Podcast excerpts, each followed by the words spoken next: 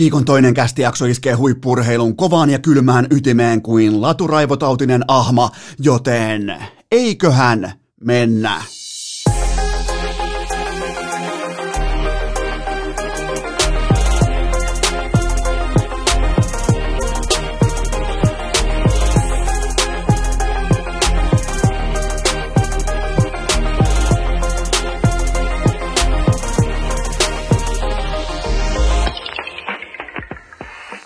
Tervetuloa te kaikki mitä rak Kahimmat kummikuuntelijat jälleen kerran urheilukästin mukaan on tiistai 26. Äh, päivä tammikuuta ja hyvin usein me fanit lähdetään kiukuttelun kautta, me lähdetään poraamaan, me lähdetään itkemään, että millä meriteillä tuo tai tuo TV-asiantuntija on tuolla askissa. Me vaaditaan CVtä, me vaaditaan näyttöjä, me vaaditaan Stanley Cuppeja, NBA-palkintoja, me vaaditaan Champions League voittoja.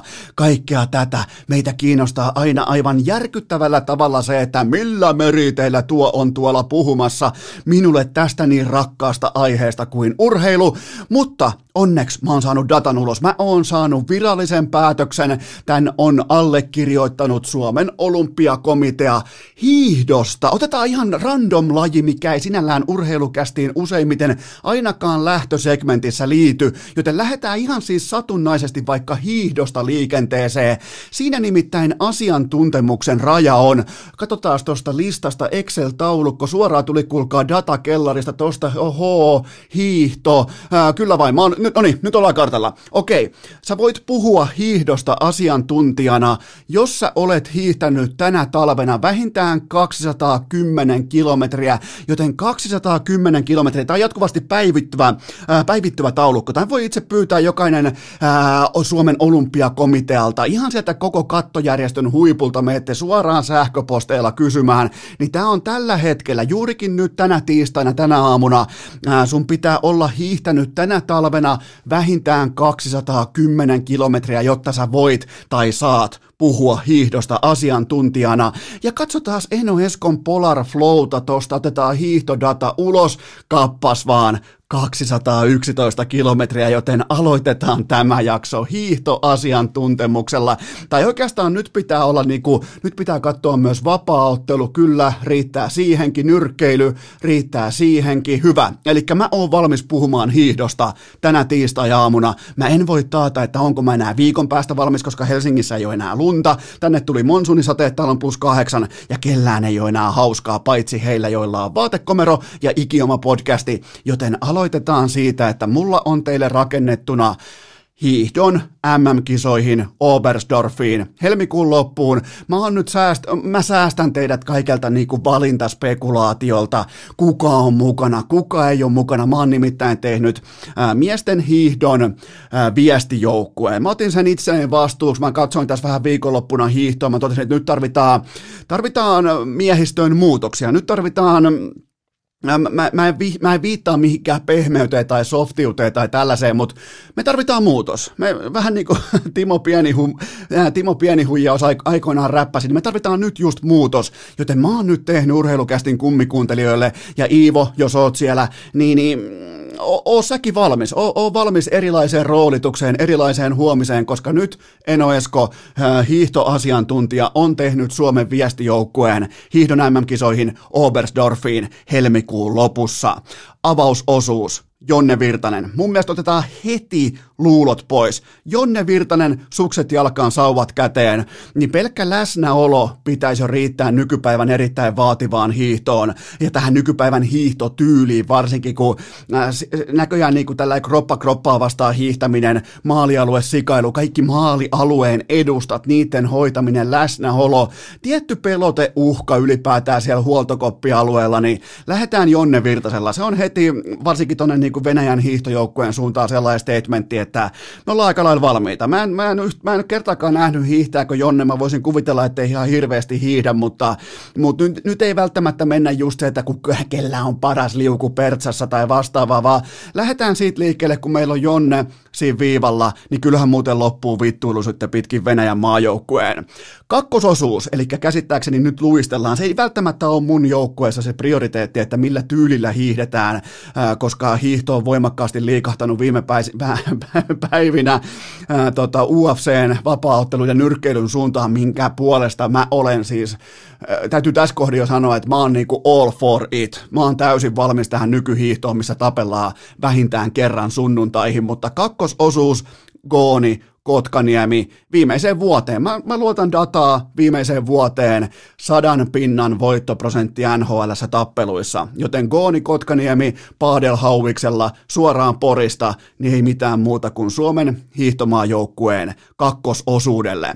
Sen jälkeen on kolmos osuus, eli silloin vedetään jälleen kerran perinteisellä tyylillä, ja tässä mulla on, mulla on klausaali, mulla on, mulla on siis reunaehto, tämä valinta ei tapahdu, mikäli nämä ikään kuin sovitut asiat eivät mene läpi, mutta tämän osuuden ottaa itselleen paidaton Iivo Niskanen. Nimittäin hän, hän lupasi omassa Instagramissaan lähteä Faaluniin ilman yläkerrastoa, joten jos näette Iivo Niskasen Faalunissa nyt, onko heti ensi viikon loppuna ää, jonkinnäköinen paita päällä, ää, kerrastopaita päällä, villapaita päällä, niin välittömästi vaan puhelua liittoon. Iivo lupas, että pelti paljaana mennään, ihan kuin Brad Pitt Fight Clubissa, koko ajan pelti paljaana. Edward Norton katsoo, että mitä helvettiä täällä tapahtuu, milloin pitää tapella, ja Brad Pitt ilmoittaa, että koko ajan tapellaan. Jostain sun eka ilta hiihtokisoissa sä tappelet. Ja siitä, siinä on lähtökohta, eli paidaton Iivo Niskanen, perinteisen spesialisti, mutta nyt nimenomaan myös Goonina, Brad Pittinä maalialueella. Katso, jos tällaisia tilanteita tulee niin kuin sunnuntaina, niin heti mennään. Ihan, ihan siis, tiedätkö, jopa niin kuin etukäteen mennään.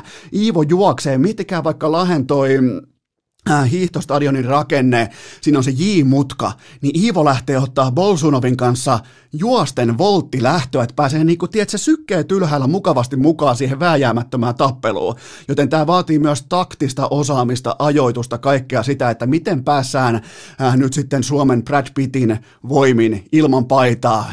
Jumalauta, pitäisiköhän muuten tehdä Fight Club-elokuvasta jonkinnäköinen kuvamuokkaus tai videoeditti, missä Brad Pitt onkin Iivo Niskanen ilman paitaa ja se laittaa sitten koulun pystyyn. Tällä kertaa ei kellareissa, vaan nimenomaan hiihtokilpailuiden maalialueella. Mutta kolmososuus paidaton Iivo Niskanen.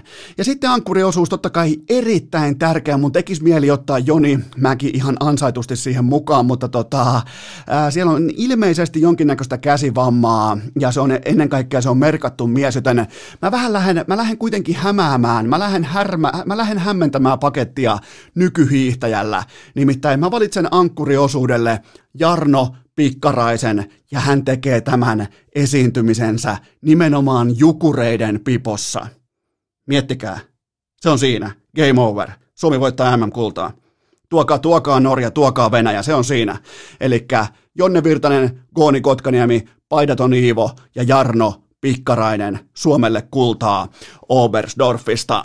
Okei, otetaan tapetille. Otetaan tapetille tämä, tota, käydään läpi nyt, yritetään äh, tämän joukkueen kasaamisen jälkeen, yritetään ottaa vähän vakavempaa nuottia tähän, että mitä mä ajattelen nyt hiidon asiantuntijana äh, tästä tilanteesta, kun Bolsunovi tulee Joni Mäen päälle sinne tota, taklaa selkää, hiihtää päälle, siis kokee tällaista niinku äärimmäistä laturaivoa, mitä ei edes, toi on niinku jopa niinku Helsingissäkin paloheinämittarilla vähintään kolmosen, nelosen arvoinen suoritus. Vitonenhan olisi ollut jo sitten, että pitää tuo piipa-auto paikalle ja vie jengiä siitä Salppurin koulun kupeesta äh, kohti Päijät-Hämeen keskussairaalaa, mutta käydään väite kerrallaan läpi tämä koko keissi, koska jostain syystä tämä vaikuttaa tämä hiihtoasia olevan pinnalla edelleen, joten tota, käydään väite kerrallaan. Mä oon siis vaan poiminut asiantuntijaa, siis kollegoiden lausuntoja, mä oon poiminut tota, kolumneista erilaisia väitteitä, toteamuksia. Ylipäätään mä oon, täytyy myöntää, että mä oon vähän jopa nauttinut tästä kaikesta. E, jos, jos joku laji haluaa syöttää urheilukästille suoraan lapaa, se tapahtuu näin. Ei se tapahdu silleen, että siellä tullaan kivasti vaan maaliin ja halahellaan ja suudellaan ja onnitellaan voitosta. Vitut, kun hanskat ja lumeen tai jäähän tai piantareeseen lajissa kuin lajissa, niin kyllä muuten alkaa kiinnostamaan, mutta käydään kolme äh, väitettä läpi, mitä mä oon löytänyt mediasta nyt liittyen tähän asiaan. Ensimmäinen väite on se, että tämä tässä, mitä tapahtui, niin oli paha, paha, paha, paha asia hiihdolle. Ei näitä. Mm, sallikaa, että mä opponoin tähän erittäin akateemisesti. Mä totean, että kertakäyttöannoksena tämä oli parasta, mitä hiihto voi Suomessa saavuttaa juuri nyt, juuri näillä pelimärkeillä. Suomessa on ehkä Äh, sanotaanko yhteensä puolitoista relevanttia hiihtäjää. Äh, nostetaan panoksia. Suomessa on yksi relevantti talviurheilija yhteensä. Ja mistä Suomi on puhunut, Suomen urheilu on puhunut, sanotaanko viimeiset kolme päivää, kaksi päivää, kaksi ja puoli päivää, mistä on puhuttu? Ei ole puhuttu enää niin paljon laineen treidistä, ei ole puhuttu niin paljon vaikka Juolevin avausmaalista NHL, ei ole puhuttu vaikka armian tilanteesta, ei ole puhuttu tuota jääkiekon SM-liikan äh, talouskriisistä, mistään tästä. Me ollaan puhuttu hiihosta älkää nyt tulko, tulko selittämään, että tämä tässä mitä tapahtui oli paha, paha, paha asia hiihdolle. Siis tähän oli kertakäyttö yksittäistapauksena. Tämä oli parasta, mitä hiihto voi tuoda pöytään. Nimenomaan Venäjä vastaa Suomi. Paikallinen nuori Kovaltsuk tulee ja ajaa meidän kaveri selkää maalialueella ehdottomasti parasta, mitä hiihto, hiihto voi pystyä lyömään Suomessa pöytään. Meillä on yksi about, yksi relevantti, puolitoista relevanttia talviurheilijaa tässä maassa. Ja koko Suomi puhuu kolme päivää hiihosta putkeen. Niin älkää nyt tulko, ä, ei, nyt, ei, nyt, nyt ei ole aika olla lapsellinen tai naivi sen tiimoilta, että pitäisi olla mustikkamehua ja kaikilla helvetimoinen tsemppiä jänisräikkä laulaa jossain nurkassa. Ei. Tälleen varastetaan mediahuomio, tälleen varastetaan koko niin kuin suomalaisen menestys ja vielä se, että sieltä tuli se hopea mitali tai se, että tuli se kakkospaikka. Vaikka ei tullut kultaa, niin tuntui siltä, että jumalaut voitettiin jotain merkittävää, voitettiin loppukirissä, suututettiin venäläinen supertähti. Siis sehän on parempaa kuin voittaa Norja nykypäivänä hiihossa, mikä nyt on, kun on niin korvakäytäviä myöten doupattuja noin norjalaiset, niin se on käytännössä vielä ihan helvetin mahdotonta voittaa niitä hiihossa. Niin, niin miettikää nyt, paikallisen Ovechkinin tai nimenomaan Kovaltsukin. Mä haluan sen Kovaltsukin tähän verrokiksi. Nuori Kovaltsuk suuttuu, pyörittää sauvaa, yrittää puhkoa mäenkeuhkoja, ajaa vielä päälle maalialueella, niin ai ai, siis älkää tulko itkemään mistä, että tämä on paha asia hiihdolle. Tämä oli hiihdolle lottovoitto. Sitten kohta, tai oikeastaan väite numero kaksi, Kari-Pekka Kyrö sanoi Iltasanomissa, että mäen ratkaisu osoitti huonoa urheiluhenkeä. No tuota, KP Kyrö, kun hän on saarnaamassa urheiluhengestä, niin se on vähän sama kuin katolisen kirkon pappi messuaisi pienten poikalasten hyvinvoinnista. Se on siis ihan täsmälleen sama verrokkiasia ja KP Kyrö, jos kuka tietää, että miten ja millä hinnalla voittoon edetään, mitä ratkaisuja pitää tehdä, mitkä on toimenpiteet, kuinka paljon sun pitää haluta sitä ja, ja, ja siis tässähän nimenomaan urheiltiin tässä tilanteessa. Vi, mä en varmaan muista yhtä mielenkiintoista loppukirjaa. No milloin olisi tullut? No en tiedä niin. Niin, niin silti mä muistan tämän niin tyyli joka askel merkin tästä, kun mä oon kattonut tämän, mä oon nauttinut tästä, mä oon syttynyt tähän, että mitä Mäki tekee, ottaa kulmaa pois, tekee ihan kaiken, kaiken voittaakseen sen tilanteen. Niin nyt me kritisoidaan voittamista, sitä, että joku haluaa voittaa. En mä myöskään kritisoi sitä, että se, joka häviää, niin se suuttuu, koska se ei voittanut. Miettikää. Ja sitten ylipäätään vielä se, että äh, mitä tulee itse tilanteeseen ja nimenomaan äh, Bolsunovin raivoon ja siihen, että äh, et, et Mäki teki tuhmasti tai teki moraalisesti väärin, niin mulla on vihje. Mä, mä nyt hiihdon asiantuntijana puhun, niin, niin mulla on tähän niin tällainen ratkaisumalli Bolsunoville. Jos sä haluat näistä tilanteista eroon, niin älä hiihdä toisen takana.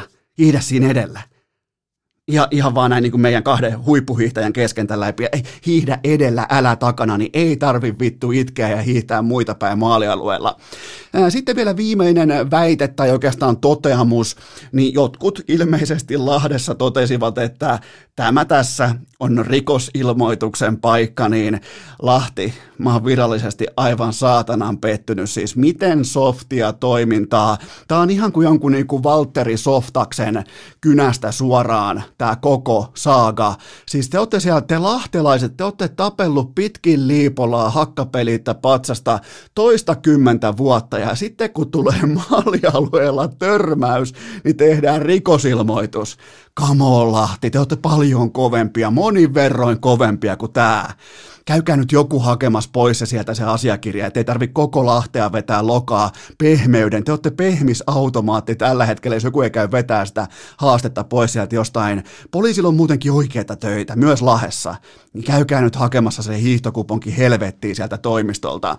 Joten tota, sellaista hiihdosta oli muuten ensimmäinen kerta ikinä kurheilukästi starttaa hiihdolla. Kyllä on hiihto on hieno laji. 211 kilsaa tälleen, kun itse käynyt oikein niin kuin louhimassa ja maksamassa sitä kunniavelkaa ja hintaa tuolla poluilla mustikkamehun kanssa, niin, niin pystyy myös tuomaan omia faktoja pöytään. Ei faktoja, vaan siis yleisiä faktoja itse pöytään, koska on asiantuntija. Joten siinä oli oikeastaan urheilukästin tällainen kärkikatsaus hiihdosta ja, ja tota, kun laitatte nyt mittarin tikittämään tai kalenterin laulamaan, että milloin seuraavan kerran urheilukästi aukeaa aiheella hiihto, niin te voitte sitten lähteä pohtimaan sitä, että oliko tämä huono asia pelkästään hiihdolle, oliko tämä hiihdon musta sunnuntai, oliko tämä, kertokaa mulle sitten, kertokaa mulle sitten, kun urheilukansan viisari värähtää tällä tavalla seuraavan kerran hiihdon tiimoilta. Mä voin kertoa milloin se on. Se on silloin, kun Iivo voittaa MM-kisoissa jotain. Se on silloin. Se, se, se, vaatii kultamitalin, että hiihto kiinnostaa näin paljon. Se on fakta. Se on ihan siis tosiasia, että näin paljon on tunteita, kun nuori kovaltsuk tulee kiukkusena ja ei ymmä ja vielä Joni Mäki, todella kytkin urheilija. En ole siis koskaan niinku, täytyy myöntää, että nyt oli vielä niinku, mitä se oli Iltasanomissa muuten tänä aamuna, oli joku henkilökuva Joni Mäestä ja ää, jotenkin otsikko meni näin, että mä olin siis, mä olin tosi pettynyt, että Santtu Silvennoin ollut mukana muuten myllyttämässä. Mun mielestä niinku, myös median edustajista pitäisi heittää kovin luu äh, likoon näissä vaiheissa ja ei muuta kuin Santtu, nahkatakki ja homma selväksi siihen tota, maalialueelle, mutta äh, Ilta-Sanomissa oli joku tällainen otsikko, että näin ujosta pojasta kasvoi loppusuorien kliininen tappaja. Joten mä alan, niinku, mä alan olemaan vähän niinku hiihdon kannalla nyt ylipäätään, että jos päästään niinku noin korkea, äh, korkean vivahteisiin otsikkoihin yhden loppusuoran ratkaisun takia, niin loppusuorien kylmä tappaja Joni Mäki, mutta joo, todella kytkin suoritus ja noin hiihetään. To- tollehan siis hiihetään myös paloheinässä, ihan siis arkihiihtää, eihän se saatana ketään päästä ohi ikinä. Joten tota, ainakin, ainakin niin kuin laturaivon tiimoilta tehtiin just sitä, mitä ollaan Suomen kansan mittakaavassa opeteltu tässä viimeisen No oikeastaan niin kauan kuin internet on ollut olemassa. Mä en tiedä, oliko sitä ennen laturaivoa ollenkaan, ennen kuin netti tuli, mutta tota, internetin alkuajoista, somen alkuajoista, silloin kun Facebooki koodattiin, niin, niin siitä päivästä tähän päivään, niin kyllä niin kuin laturaivo on ollut meidän kansakunnan, hiihtokansakunnan tällainen keskeinen valti. Ja tota, täytyy myös se sanoa, että Iivo, kun edelleen kuuntelet, niin jos siellä tullaan selkää tolleen maalialueella, niin, niin tota, kyllä jonkun pitää olla Kotkaniemi. Kyllä niin kuin jollain pitää sen verran pullottaa hauis siinä hihassa, että et, tota, se on joukkuelaji. Vaikka, vaikka on tavallaan yksilö, yksilöurheilijoita, vaikka jääkiekon maalivahitkin, niin kyllähän nekin menee joskus mukaan jeesaamaan joukkuekaveria, jopa veskaritkin, joten älkää olko pehmeämpiä kuin veskarit. Mä annan haasteen hiihtäjille, älkää olko softimpia kuin jääkiekko maalivahit, se vaatii aivan helvetisti, mutta älkää olko pehmeämpiä. Se on ainoa miinus muuten viihdearvoltaan aivan silkkaa timanttia koko tämä sunnuntai läpivienti. Ihan tähän hetkeen saakka se on edelleen otsikoissa loppusuorien kylmä hermoinen tappaja. Miettikää, se on vieläkin otsikoissa. Ja sitten liikutaan ihan hitusen verran vähemmän väkivaltaiseen lajiin, nimittäin jääkiekkoon. Iltalehden Pekka Jalonen, hän ilmoitti omassa kolumnissaan, että Laine käytännössä Patrick Laine suolattiin ulos Blake Wheelerin ja Mark Seiflen toimesta Winnipeg Jetsistä. Ja, mä, ja, ja mulla on siis, mulle lähetettiin tämä inboxiin monta kertaa tämä kolumni ja kysyttiin, että no mitä mieltä ja onko uskottavuutta ja vai onko vaan niin isolla mustekynällä maalailua. Mutta mä totean näin, että mä uskon Pekka Jalosen jokaista painettua sanaa, koska hän muutti aikoinaan laineen takia, tai hänet siis annettiin työkomennuksella, lähetettiin Winnipegin silloin syksyllä 2016 puti puhtaasti Patrick Laineen koverauksen seurannan takia, joten hänellä on aika paljon varmasti muistivihkossaan silloin sellainen äh, tumma huopatakki roikkuu tuossa polvissa alareuna ja siellä on sellainen muistivihko, niin mä uskon, että jos ihan siis vakavasti puhuen suomalaisista urheilutoimittajista, niin, niin Mä voisin melkein väittää, että Pekka Jalosella on eniten sellaista lainekohtaista sisäpiirin tietoa, nimenomaan hallilta. Se on vielä vanhan koulun toimittaja.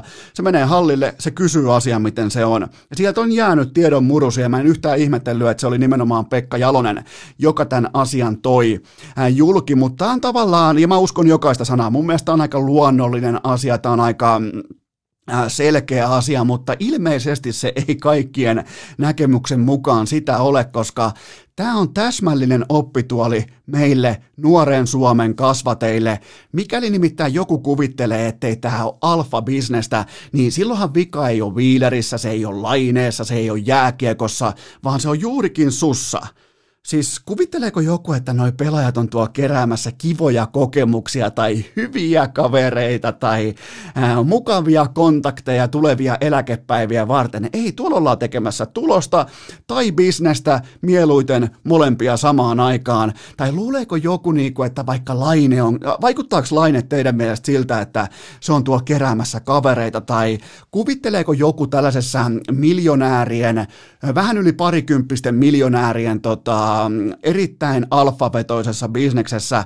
Kuvitteleeko vaikka joku näin päin, että laineen keltainen Lambo, se menisi muilta kärkikoirilta ohi? Siis oikeasti. Ei, ei, ei varmasti mene. Ja se on statement, kun ostaa keltaisen Lamborghinin ka- kaupungissa, jossa normaalisti ajellaan jollain niin kuin Toyotan maastureilla ja vastaavilla. Joten tota, siis nämä on tällaisia juttuja, mitkä siis totta kai kärkikoirat ja alfat, ja ne aina seuraa toisiaan. Ne katsoo, ei nimenomaan, ne ei siis kävele toisensa perässä, vaan ne syrjäkareen katselee jatkuvasti, mitä se toinen tekee. Myös niissä organisaatioissa, missä kaikki vaikuttaa jatkuvasti olevan hyvin, kaikilla on kivaa, posi, posi, kiva, kiva, mutta silti ei ne pääse noihin asemiin, et sä ole yksi NHL kovimmista maalintekijöistä viimeiseen neljään vuoteen, jos et sä ole ihan äärimmäinen alfa itsekäs kusipää ja näin poispäin. Joten tota, vaikka sieltä on tullut nyt sitten tämä Wheeler ja Saifle esiin ikään kuin niinku, syntipukkeina, mä voisin myös kuvitella herkästi, että ei se lainekaan ihan pelkästään niinku mikään sylipoika tai niinku tällä ei kiva kiva kaveri ole kopissa koko ajan, jos ei itsellä kulje. Mulla on vaan siis tällä tuntuma laineesta, että se on äärimmäisen vaativa sen tiimoilta, että miten hommat pitää tehdä. Kuten taas, jos siihen osuu vastaavaa ajatusmaailmaa Wheelerin ja Saiflen osalta, niin siinähän on kaunis kolmio, jo, jossa sitä revitään tavallaan niin kuin syntyy tällaisia kuppikuntia, ja sitten se on todennäköisesti Eurooppa vastaan Pohjois-Amerikka, eikä se vaadi mitään sen kummosempaa. Ei tässä ole mitään niin ihmeellistä, tämä on toki, tämä on NHL, tämä on vähän harvinaisempaa herkkua, mutta jossain NBAssa, NFLssä, tämä on ihan arkipäivää jatkuvasti suolataan pelikavereita ulos, katsotaan pitkin nenänvarta, että mitä toinen tekee.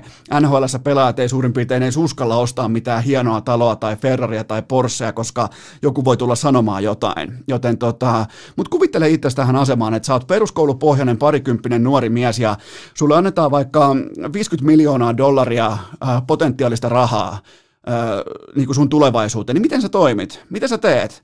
Ja mitä nämä teot kertoo susta, ja miten, niin kuin, miten sä suojelet oman position supertähtenä, koko kaupunkin suosikkina, kapteenina, varakapteenina, ykkösentterinä, niin ne on kaikkia niitä ratkaisuja. Muistakaa se, että antakaa ihmiselle rahaa tai valtaa, niin se ihminen kyllä kertoo ajan kanssa, että millainen hän pohjimmiltaan on, ja Blake Wheeler, Mark Seifel, Patrick Laine, kaikki on alfoja. Ei, ei tässä ole mitään sen kummosempaa. Ei, mä, en niinku, mä en pysty nyt järkyttymään tai mä en pysty voimaan pahoin Patrick Laineen kannalta.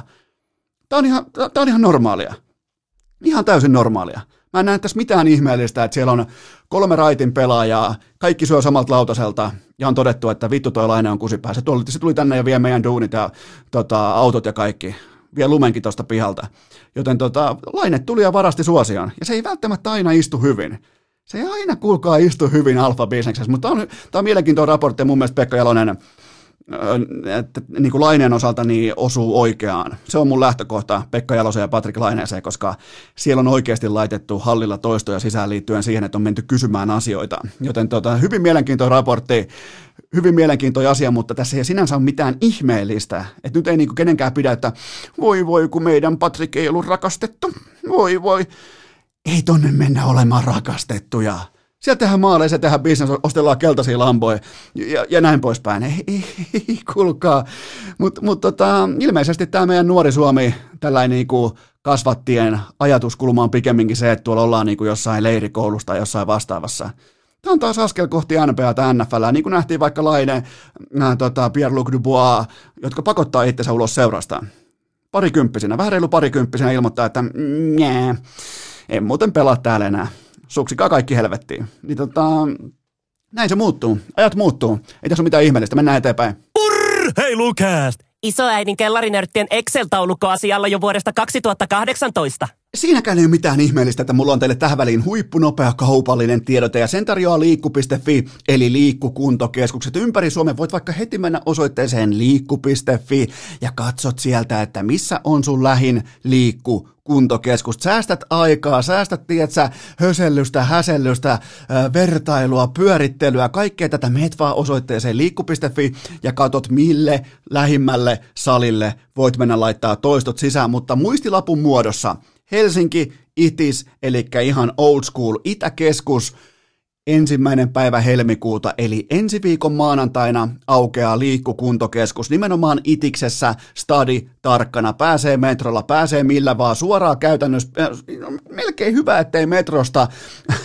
kun astut ulos, niin ei muuta kuin klikkaat itse salille sisään, joten se käy hyvin, hyvin yksinkertaisesti, ja sitten Lahti, kun te ette ole softeja, te käytte hakemassa sen äh, Bolsunovin äh, jonkinnäköisen niin kuin, rikosilmoituksen pois sieltä, te ette ole pehmeitä, te menette nostaa rautaa salille, joten Lahti, kauppakeskus Syke, se aukeaa maanantaina 8. päivä helmikuuta, joten Lahti, te jotka ette ole softeja niin kuin te kukaan teistä ei olekaan Lahti, te olette kunnon tekijöitä, te käytte hakee helvettihin pois sen rikosilmoituksen sieltä ja te menette nostamaan, pumppaamaan rautaa, pelkkää maasta vetoa nyt ainakin tuonne kesäkuuhun asti, niin Syke, kauppakeskus, kahdeksas päivä helmikuuta, eli suurin piirtein puolentoista viikon päästä maanantaina aukeaa se. Muistakaa se, että kaikissa liikuissa uusille asiakkaille ympäri ämpäri vuoden ilmainen tutustuminen maanantaista keskiviikkoa kello 16-19,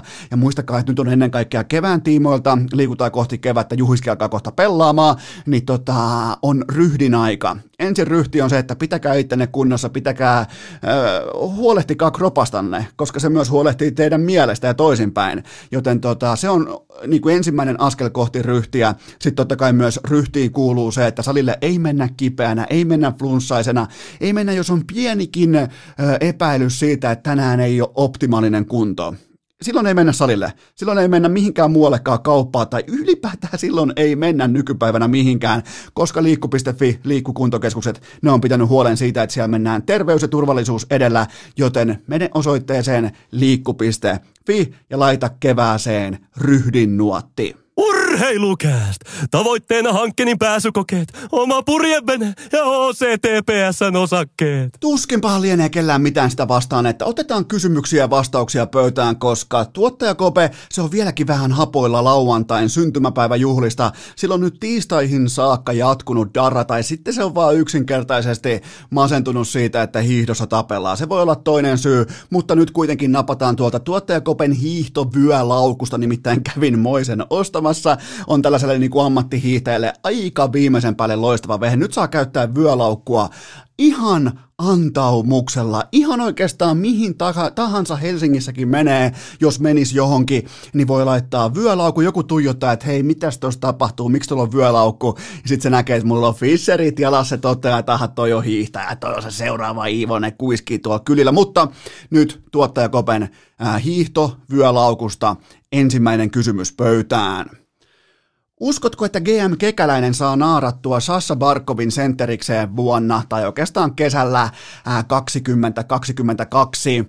Mm, äh, tähän kysymyksen aikamääreeseen, jos mennään, niin sehän tarkoittaa sitä, että mennään Barkovin UFA-vaiheeseen, eli hänestä tulee tuolloin äh, kesällä 2022, tai kesällä, miten se pitäisi sanoa fiksusti, että jotenkin jää, jää laukalle aina toi kyseinen vuosilukema. Olisiko se 2022, äh, niin silloinhan Barkovi totta kai on rajoittamaton vapaa-agentti ensimmäistä kertaa elämässään, mutta mun papereissa Barkov ei tule missään olosuhteissa päätymään ufaksi saakka, vaan hänet joko kaupataan tai sainataan ää, kyseisenä vuonna etukäteen, joten tota, silloin trade deadline tulee olemaan Barkovin tiimoilta todella mielenkiintoinen, mikäli hän ei anna mitään signaalia sen puolesta, että hän haluaisi jatkaa Florida Panthersissa. Mulla ei ole siitä mitään tietoa, mulla ei ole minkäännäköistä oikeastaan vipaa. Jos hän haluaa voittaa jääkiekossa, niin silloinhan pois pyrkiminen Floridasta on ainoa oikea vaihtoehto, mutta kuten sanottu, hän on kapteeni, hän, hän on paljon enemmän kuin yksittäinen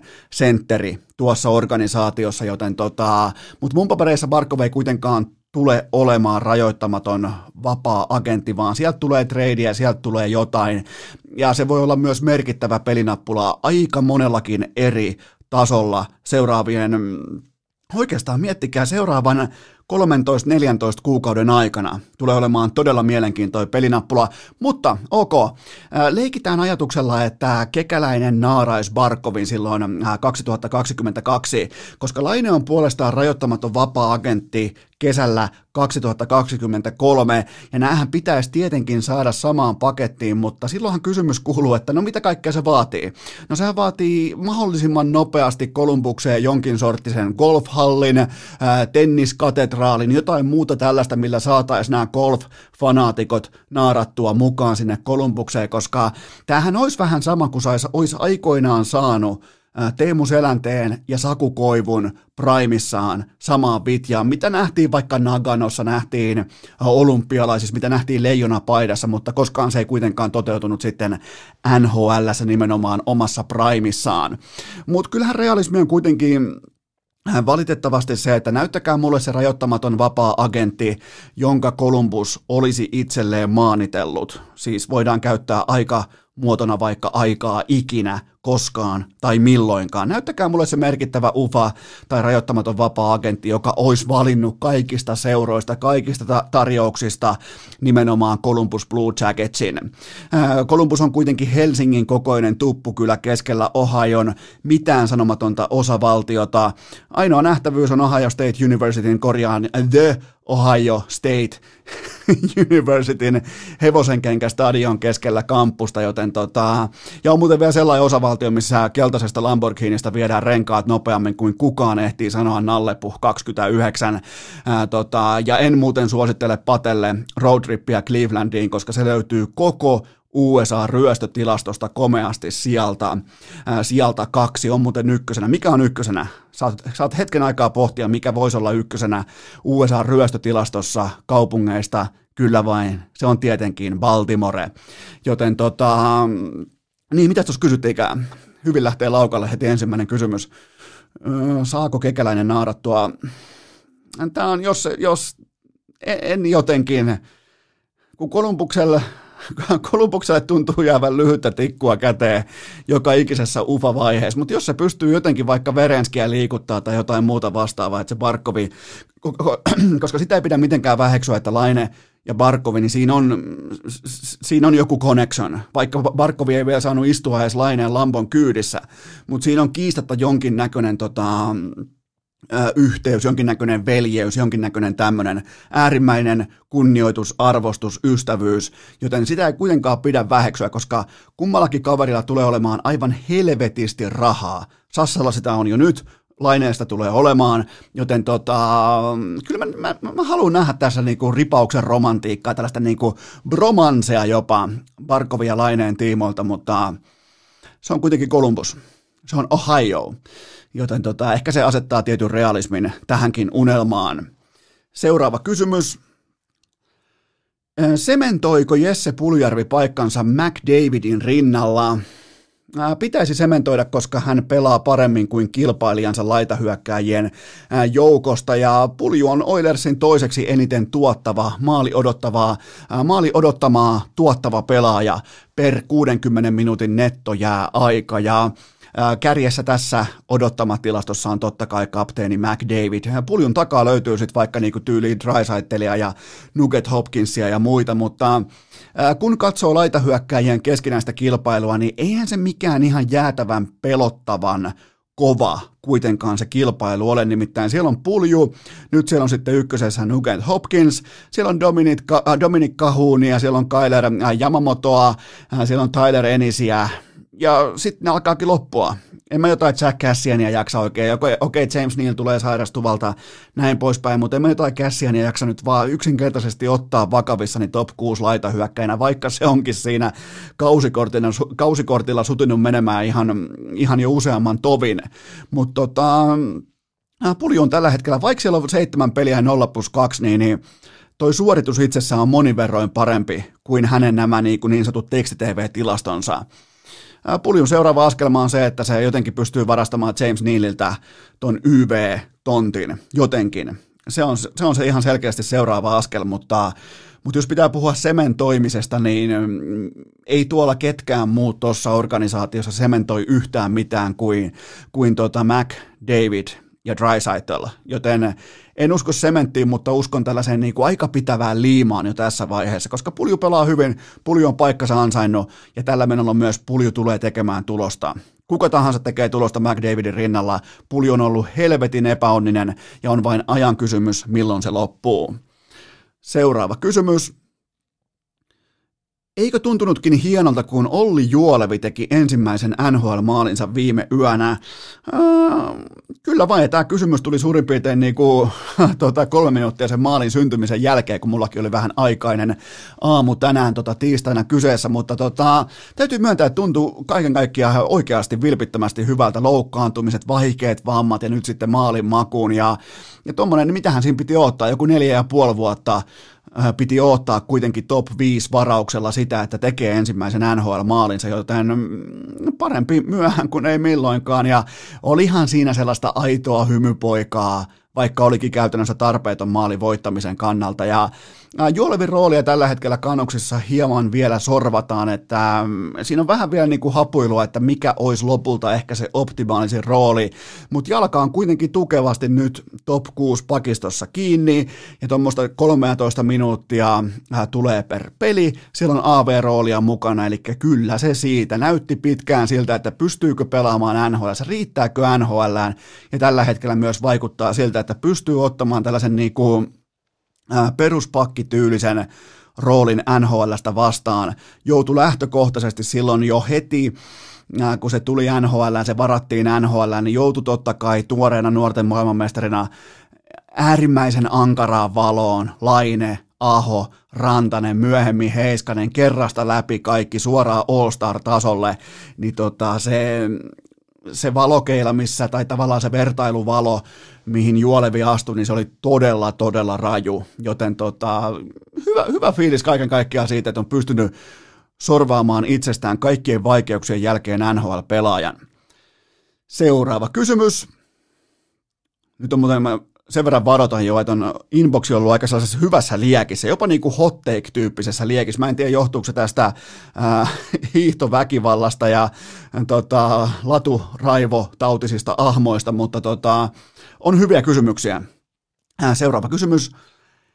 Pitäisikö Bobi Lehtosen vaatia treidiä pois Torontosta? No se olisi kyllä kieltämättä melko isokölinen, jopa turkulainen peliliike, mutta valitettavasti tämä skenaario on, äh, skenaario on kuollut, koska äh, Lehtosta ei ole käytetty tai heitetty edes treidinäyteikkunaan ikkunaan Osa varmaan muuten muistaa, miten vaikka viime kaudella puolustaja Juuso Riikola pyöritti Pingvinsin ykkösylivoimaa, koska sille koitettiin saada tehoja pöytään tai tota, tehoja liuskalle, jotta sitä pystyttäisiin liikuttelemaan niin kuin paljon arvokkaampana assettina kuin se ikinä tulee olemaan, mutta se, se, se eksperimentti ei mennyt ihan nappiin lopulta, mutta tota, Öö, kyllä mä olen enemmän tai vähemmän valitettavasti nyt jo luovuttamaan Toronton kanssa, ja tämä on myös mun omakohtainen ennätys, että nyt on menty vasta seitsemän peliä, ja mulla on jo niin, kuin niin täynnä suu paskaa tästä tota, Lehtosen tilanteesta, kun se ajelee taksilla ympäri Amerikkaa ja ei tiedä pelaako ja mahtuuko top 6, ja jos pelaa, niin pelaako kaksi vai neljä minuuttia, niin mä alan luovuttaa Toronton kanssa ne osut jackpottia, ne ei tiedä, että niillä on voittava lottokuponki. Se matkustaa taksilla pitkin Amerikkaa tällä hetkellä. Siellä on, siellä on Dupasilla ja kumppaneilla, on kuponki taskussa, niillä ei ole mitään hajua. Seuraava kysymys. Ostatko raportin, että Edmonton Oilers olisi Antti Raanan perässä? No mä en ole nähnyt tätä raporttia, mutta mä ostan sen silti. Mä ihan sokkona mennään nyt suoraan kauppaan ja ostetaan se raportti pois sieltä. Ja mä ostan sen siitä syystä, koska maalaisjärki sanoo, että Oilers pelaa ilman oikeaa ykkösmaalivahtia. Mikko Koskinen on pelannut tällä kaudella jo seitsemän ottelua, eli Oilers on laittanut kaikki munat samaan koriin Koskisen kanssa, kolme voittoa, neljä tappiota. Torjuntaprosentti on tällä hetkellä liikan siellä 26 ja GAA löytyy sieltä 18. Kotona neljä peliä. Kotona pitäisi pystyä voittaa Kaahaus-divisioonassa, Kanadan ikiomassa divisioonassa. Kotona neljä peliä ja näissä kyseisissä otteluissa tuommoinen neljä maalia omiin per matsi. Öö, Oilers näköjään haluaa peluttaa ykkös kakkosentterit, eli McDavidin ja Drysaitelin, ja sen lisäksi myös ykkösveskarin loppuun ennen huhtikuuta. Joten siellä on ihan kaikki, kaikki muut joukkueet on tehnyt jonkinnäköistä elehdintää tai liikehdintää veskariosastolla, niin näköjään Koskinen pelaa kaikki pelit. Eli jos sulle maksetaan ylihintaa, sä pelaat yli paljon, ja, ja tota, ilmeisesti kaava on sitten siinä, mutta en ihmettelisi yhtään, jos Oilers olisi kenen tahansa laadukkaan maalivahdin perässä. Sanotaan se asia nyt vaikka näin. Seuraava kysymys. Kenelle seuraavista ennustat uskottavan NHL-maalivahdin uraa ja statusta? Ville Husso, Kaapo Kähkönen vai Kevin Lankinen? No ensinnäkin mä pidän kaikista näistä kolmesta ja kaikki myös löytyy tästä samasta 24-25 ikähaarukasta, mutta jos pitää kuitenkin pakon edessä valita yksi, niin mä otan Kevin Lankisen. Mä, mä luotan siihen harmoniaan, tervepäisyyteen, sellaiseen tiettyyn niin urarakenteeseen, tiettyyn äh, rauhallisuuteen jokaisen asian tiimoilta. Numerot ja tietty NHL-kokemus, ne puoltaa kähköstä. Mun järjestys on Lankinen, Kähkönen, Husso. Tämä oli tosi vaikea paskamainen kysymys. Tämä oli kyllä, siinä on kolme mun mielestä sellaista veskaria, mistä kenestä tahansa voi tulla laatutorjuja NHLään, mutta näillä tässä vaiheessa jo heikossakin joukkueessa mä otan Kevin Lankisen. Seuraava kysymys. Jaha, Onko Alexis Lafreniere virallisesti boost? Nämä on, nämä on niitä kysymyksiä, mistä mä niin kuin ammennan sen bensan mun jokapäiväiseen toimintaan, mutta tota, no siellä on viisi peliä 0 plus 0 miinus kaksi ja ainoastaan se, mikä mua yllättää, niin on vain kuusi laukausta per, korjaan kuusi laukausta yhteensä viiteen otteluun, vaikka pelaa kuitenkin tommosen 15,5 minuuttia per peli. Eli niin kuin mulla on vähän sellainen vipa, että David Quinn on joko saanut ohjeet tai sitten hän on kylmästi vaan linjannut ja päättänyt, että peliaika kasvaa sen myötä, mitä heikommin tämä kanukki pelaa. Mitään muuta trendiä mä en ole vielä havainnut ja mä pystyn ainakin nyt viidestä matsista poimimaan jo tommosen kolme ottelua, missä mä en muista tältä ykkösvaraukselta minkäännäköistä näyttöä tai suoritetta, enkä ylipäätään sitä pysty laittamaan niin kuin kättä sydämelle, että onko Lafreniere pelannut vai ei. Ja se on ykkösvarauksesta, nimenomaan ykkös varauksesta. Se on helvetin huolestuttava merkki jo nyt, vaikka on vasta viisi peliä sisällä, niin silti mä joudun etsimään sitä kissojen ja koirien kanssa, että onkohan se pelannut jääkiekkoa kyseisessä palloiluillassa lainkaan. Eli muistakaa aina, että on lajina sitten vaikkapa on NBA, NFL, NHL, niin se koko draft-luokan ykkösvaraus, se on ihan eri standardi kuin kakkosella, kolmosella, nelosella, vitosella ja niin edespäin. Se on ykkösvaraus. Ja tähän saakka Alexis Lafreniere ei ole osoittanut mitään, mikä viittaisi niin kuin tähän jatkumoon, kun uskallettiin jopa viitata niin kuin miten nyt voisi sanoa, fyysisempään versioon vaikka, tai niin kuin tehojensa, tehojensa puolesta niin kuin McDavidin, Crosbyin kumppaneihin, edes joku niin kuin Rick Nash tai kumppanit, niin, niin e, e, ei kuulkaa. Ja niin kuin rikkaan miehen Mikko Rantanen, niin kyllä mä ne rahat haluan nähdä. Mä haluan nähdä ne rahat aika helvetin nopeasti, jos kyseessä on rikkaan miehen Mikko Rantanen. Nimittäin tähän saakka ei mitään. Joten tota, kysymys on aika rankka kieltäydy vastaamasta. Joo, hyvä. Mä käytän veto-oikeutta koska viisi peliä ei voi kertoa kenestäkään vielä mitään. Tarvitaan niin kuin koko kausi totta kai, tarvitaan tietoisuus siitä, että mikä on roitus, mikä on, niin kuin, mutta siis katsotaan niin kuin liikennopeutta, tilanteiden luomista, kaikkea tätä, niin kun ei tule tuotantoa, Ei tule mitään. Ja se on, se on huolestuttava, koska kyseessä on ykkösvaraus, jonka piti olla siis suoraan luukusta sisään tulee, tietsä, heti sille samalle jatkumolle näiden, ketkä on tullut ihan fantastisella tavalla mukaan NHLään. Niin, niin ei ole kyllä kaksinen ollut, mutta kuten sanottu, onneksi tuossa onneksi kuitenkin tuossa urassa on vielä pari matsia jäljellä. Seuraava kysymys. Elias Pettersson viime yönä Vancouverin 7-1 voitossa 0 plus 0 ja miinus 1.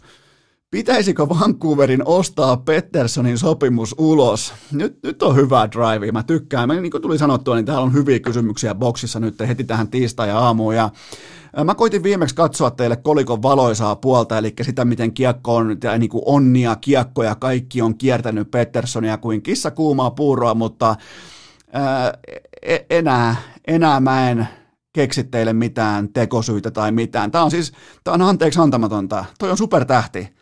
Toi on siis ihan poikkeuksellisen taitava pelaaja tuohon liigaa. Kahdeksan peliä 1 plus 1 ja ylivoimalla kiikarit. Ja, ja kuitenkin niin kuin vaarallisuusasteeltaan ollut jo hyvän tovin yksi liikan luovimmista ja vaarallisimmista YV-pelaajista.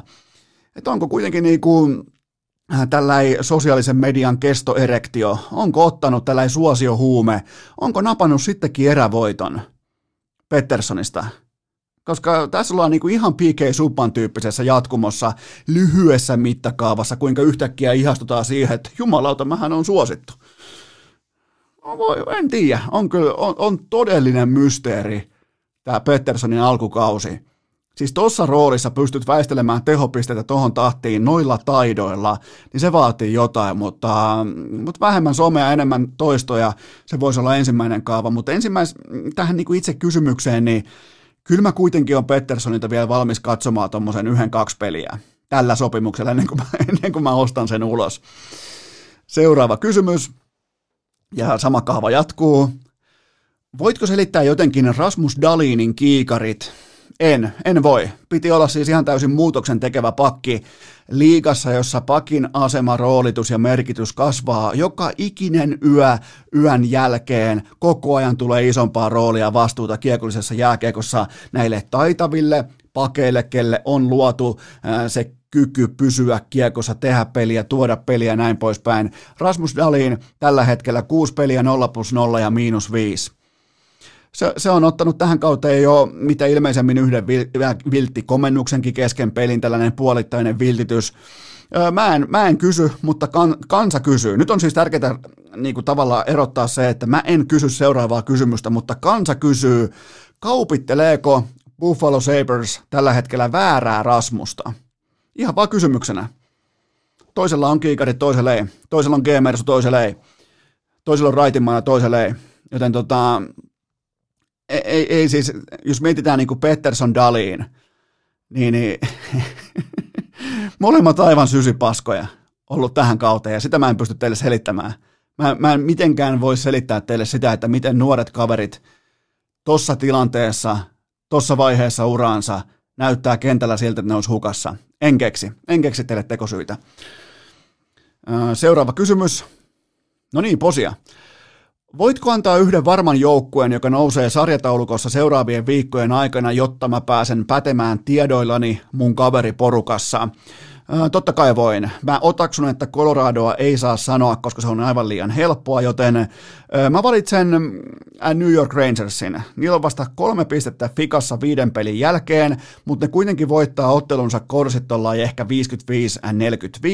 ja niiden powerplay, eli ylivoima on vain 17 pinnasta, joten Mä ootan, että toi Rangersin pelaaminen, se tulee tuottamaan myös vaikeassa itäisessä divisionassa se tulee tuottamaan pisteitä ton joukkueen laariin, koska se itse pelaaminen, se jääkiekko, se kova ydin, se on kunnossa, tulos toistaiseksi ei ole kunnossa. Seuraava kysymys. Wayne Gretzky täyttää tänään 60 vuotta. Mikä on suosikki muistosi Väinöstä? No sehän voisi olla, jos mä lähtisin nyt niin kuin valheellisesti kertomaan, että mä muistan asioita tai olen elänyt ne asiat läpi, niin mähän voisin lähteä tässä nyt jauhamaan, että kuinka se on vaikka 51 matsin pisteputki tai vastaava, mutta kun se ei mun osalta se ei ole koettua elämää tällaisessa niin kuin tällaisessa niin kuin tietokirjatyyppisessä jälkifanituksessa, niin sehän voisi olla vaikka pyörähdysrysty kurrille keskialueella tai jättölemiulle Canada Cupissa 87 tai jotain vastaavaa, mutta kun se ei ole. En, en siis, mulla ei ole niistä mitään niin kuin muistikuvaa. Mulla on, mulla on siis poikkeuksellisen hyvä muisti ja mulla ei ole näistä mitään. Joten mä valitsen Rangersin paidassa annetun syötön maaliraudan kautta ykkösalueelle, koska mä hinkkasin sitä ulkojäillä niin kauan, että mä osaan vieläkin syöttää sen kiekon oikeaan kulmaan siihen maalirautaan. On se sitten rauta semmoinen ää, niin, kuin niin sanottu kilpailumaalirauta, eli se mitä käytetään vaikka SM-liigassa, se on tietyn muotoinen, tai sitten se on sellainen pyöreämpi, mitä käytetään ulkojäillä, joten kaikkiin kulmiin löytyy mulla jo syöttökulma. Se on laskettu, se on ainoa matemaattinen yhtälö, minkä mä ymmärrän täysin alusta loppuun saakka, niin Kyllä se on varmaan tämä Rangersin maalirautasyöttö, minkä se antaa siihen ykkösalueelle leftin kaverille. Taisi olla ehkä, olisiko ollut Adam Graves, suoraan sitten tota, siitä niin sanotusti neljön keskeltä laittaa kiekon maaliin, mutta tota, se on varmaan sellainen niin kuin, siinä on niin paljon luovuutta, sellaista vähän niin kuin next level ajattelua, varsinkin silloin pelattiin jääkekkoa NHL, missä mentiin aika niin kuin suoraviivaisesti eteenpäin. Ei ollut tällaista niin kuin seuraavan tason ajattelua.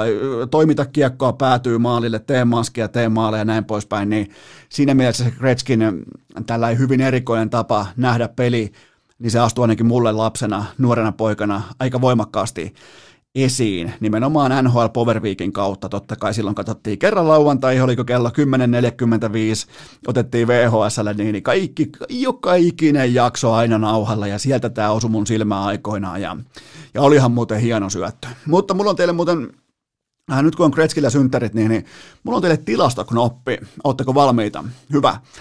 Äh, Kretskin paras junnukausi. ei, muuten, ei muuten pelattu nauhasäännöllä. Okei. Kretskin paras junnukausi. 85 ottelua, 378 maalia, 139 syöttöpistettä, yhteensä 517 tehopistettä, joten tälleen niin kuin viiden, vähän vajaa 50 vuoden jälkeen herää kysymys, että oliko Wayne Gretzky lapsena liian itsekäs? Toihan olisi siis kysymys, mikä Suomessa esitettäisiin. Miksei Väyne syöttele? Se olisi eka kysymys. Miksei toi Veine syöttele ollenkaan? Se olisi ensimmäinen meidän poika, pojan kausimaksu on samanhintainen kuin Väinöllä. Miksi hän ei syöttele? Vittu mä vihaan tätä saatanan kulttuuria tässä urheilussa. No ei mennä, mennään seuraavaan kysymykseen. Ähm, Onko jokereiden KHL-mestaruus edelleen realismia? No otetaan käsittely viimeiset 17 ottelua. Nämä on siis totta kai ilman Bobby Lehtosta, mutta käydään nämä 17 ottelua läpi. Mulla on sellainen tietynlainen niin kuin trendirakenne olemassa jokereiden pelaamisesta tällä hetkellä. Niin tota, viimeiset 17 matsia, viisi voittoa varsinaisella peliajalla. Suora voiton prosentti on täten 29 pinnaa. Jokerit on viimeiseen 20 otteluun lännen kahdeksanneksi paras joukkue, eli nyt on kuitenkin tämä otanta on kolmannes kaudesta, tämä ei ole mikään niinku kaksi matsia tai puolitoista matsia, vaan tämä on kuitenkin kolmannes kaudesta, ja ne on lännen kahdeksanneksi paras joukkue. Jokereiden piste, äh, tota toi piste keskiarvo, käydään sitä läpi. Jokereiden piste keskiarvo viime kaudella. 1,35, jokereiden pistekeskiarvo koko tältä kaudelta 1,19 ja jokereiden pistekeskiarvo ilman Mikko Lehtosta viimeiset 20 ottelua KHL 1,05 pistettä. Eli käytännössä tasan yksi piste tulee laariin per ilta ilman Mikko Lehtosta ää, nykyjokereille. Eli ehkä tämä vastasi riittävän tarkasti jo tähän ihan aiheelliseen kysymykseen, koska tuo joukkue on myös ollut oikeastaan niin kuin viimeiset 12 kuukautta se on ollut realistinen taho haastamaan suuria, voittamaan suuria KHL, mutta tämä nykytrendi, tämä ei tule viemään yhtään mihinkään. Ja, ja se, se, on, se vaan on, miten se on. Tämä yhden pisteen keskiarvo ei tule riittää mihinkään, ja, ja tota, Mulla on kuitenkin faneille, mulla on romanttinen uutinen, nimittäin kapteeni Anttila just tänä tiistai-aamuna 1 plus 1 vuotinen jatkosopimus, ja jos hän ei olisi Leijonien 2019 koskematon legendaarinen uskomattoman sokki MM-kultajoukkueen kapteeni, niin, niin tota, mä ehkä voisin jopa kritisoida tätä jatkosopimusta nimenomaan jokereiden tulevaisuuden ja voittamisen kannalta, mutta mä en tee sitä, koska kyseessä on koskematon kapteeni. Vielä tämän kevään MM-kisojen loppuun saakka. Niin sen jälkeen voidaan kritisoida, kun se on aina kaksi vuotta. Tässä on kaksi kalenterivuotta riittää koskemattomuus MM-sokkikultajoukkueen kapteenille. Seuraava kysymys. Miten suhtaudut käytävähuhuun, että Kanadan malja jaettaisiin SM-liigan runkosarjan voittajalle suoraan? No siis tämähän vaan nopeuttaa prosessia, koska tota, urheilukästin simulaatio näki Lukon mestaruuden jo maaliskuussa tapahtuvaksi, ja, mm, mutta miksi toisaalta lähdetään sitten jonkun sarjapistemäärän tiimoilta asettamaan sitä niin kuin paremmuuden mittaria maahan. Miksei vaikka suoraan, kun lähdetään hämmentämään niin kuin normikaavaa, niin otetaan sitten kunnon kauha käteen, jaetaan mestaruus sille, joka on kerännyt eniten maali odottamaa, tai jopa sille joukkueelle, jolla on paras korsi, jos siis liikan ää, tilastointipalvelu tai kotisivut toimis. Joten tota, olisiko maali odottamalle suoraan Kanadan malja runkosarjan jälkeen, mutta siis ihan vakavasti puhuen, niin minkä takia pudotuspelit pelattaisiin, jos nämä niin koronarajoitukset on tätä ympäri Suomen jatkossakin? Ei ole montaa syytä. Ei todellakaan ole montaa syytä pelata pudotuspelejä, vaikka ne onkin hienoja otteluita, ne on, mutta tota, mä ymmärrän ihan täysin, että mä ymmärrän tämän, että tämä huhu on elossa, ja mä ymmärrän, että täällä niin kuin, varmaan jonkinnäköinen, niin kuin, tämä voisi olla ehkä niin kuin plan, ei välttämättä B, tämä voisi olla niin kuin tyyli D tai F tai joku niin kuin tosi kaukainen skenaario siitä, miten ehkä joudutaan toimimaan, mutta en, en mä näe tätä mitenkään niin kuin mahdottomana asiana, että joudutaan vetämään tällainen niin kuin aika harmillinen kani hatusta, koska mi, e, mi, mitä ne pudotuspelit tuo ja kenen kassaan? Ne ei tuo mitään kenenkään kassaan. Toi on taloutta, toi on osakeyhtiötoimintaa ja sitä tappiota ei voi tehdä loputtomasti. Joten tota, ja, jaetaan, jaetaan kanermaalia parhaalle korsille. Hyvä. Seuraava kysymys. Nämä näköjään muitakin lajeja kysyttynä. Frank Lombard ulos Chelseastä. Oliko päätös oikea? No tämä oli varmaan datanörteille kova paikka, koska Chelsea on pisteodottamaltaan äh, valioliikan kolmos sijalla, mutta melkein voi jopa tiivistää näin, että tämä, äh, tota, nämä potkut on äh, Timo Wernerin ja Christian Pulitsicin epäonnen ansiota. Näin se melkein voi tiivistää, että ne jätkät laahaa aika voimakkaasti. Ne on siis varsinkin Werner, se on tuhlannut siis sellaisen määrän valioliikassa paikkoja, tontteja, että tota, joskus se käyrä sitten kääntyy toiseen suuntaan ja ihmetellään, että uu, nyt tämä uusi manageri, jos sinne tulee vaikka to hell, nyt niin tota, tämä uusi manageri, tämähän laittaa Wernerin ruotuun, niin tota, se tulee tapahtumaan taas sitten se ison pendulumin pyörähys toiseen suuntaan ja sen jälkeen taivastellaan sitä, että kuinka uusi manageri ymmärtää jalkapallosta kaiken ja tällähän toimii huippurheilu, mutta kuitenkin todellisessa elämässä Chelsean sijoitus on yhdeksän valioliikassa ja joulukuun puolivälistä lukien valioliikasta äh, kahdeksasta ottelusta kaksi voittoa ja silloinkin vastassa Fulhami ja West Hami, joten tota, näköjään Hamea vastaa kulkee aika voimakkaasti, muita vastaa sitten vähän heikommin, mutta toisaalta on taas sitten niin kuin äh, oligarkki Roman Abrahomovicilta, tämähän on suoranaista maltillisuutta antaa kenkää vasta tammikuun lopussa. Joten turha varmaan tässä on sen kummosemmin asiaa ihmetellä, vaikka data sanoo, että siellä on kuitenkin niin kuin ihan hyvää tekemistä, mutta faktat on faktoja. Eli kyllä mä sen, sen pohjalta mä voin ymmärtää tämän päätöksen. Viimeinen kysymys. Kobe Bryantin kuolemasta tiistaina vuosi täyteen. Onko NBA-koripallo kantanut Kopen perintöä sen ansaitsemalla tavalla? Onko kentällä nähty enemmän kilpailullisuutta ja vähemmän halailua, kuten perään kuulutit? No on nähty vähemmän halailua ja tällaista niin kuin veljeilyä, mutta toisaalta se vaatii yhden pandemian rajoittamaan tätä uskomatonta suutelua ja, ja tota, no ei mennä siihen nyt sen kummosemmin, mutta, tota, mutta isossa kuvassa ei, ei ole muuttunut mikään, että näistä yhdestäkään nykypäivän NBA-pelaajasta ei voi puhua edes samassa lauseessa Koben kanssa. Et niin se vaan on, se on valitettavaa, mutta se on myös totta, ja tota, sen tämä vuosi, kun tavallaan niin kuin haasteenahan oli se, että, että että toivottavasti Koben legasyä kannettaisiin nimenomaan kilpailun voimin, tällaisen tietyn niin kuin ryhdin, voittamisen kulttuurin, kaiken sen, että se voittaminen on itseisarvo ja kaikki muu polvistuu enemmän tai vähemmän sen edessä, niin tota, ei näistä, ei kuulkaa. Tämä on tämä nykypäivän NBA-pelaajisto, ihan tällä yksi jättimäinen hattara tehdas. Kaikilla on kivaa, huvipuisto on joka päivä, a, huvipuisto on joka päivä auki, ja tota, kaikki, kaikki on multimiljonäärejä, ja vähintään tuommoinen 70 pinnaa näistä miljonääreistä on sitä aivan täysin ansaitsematta.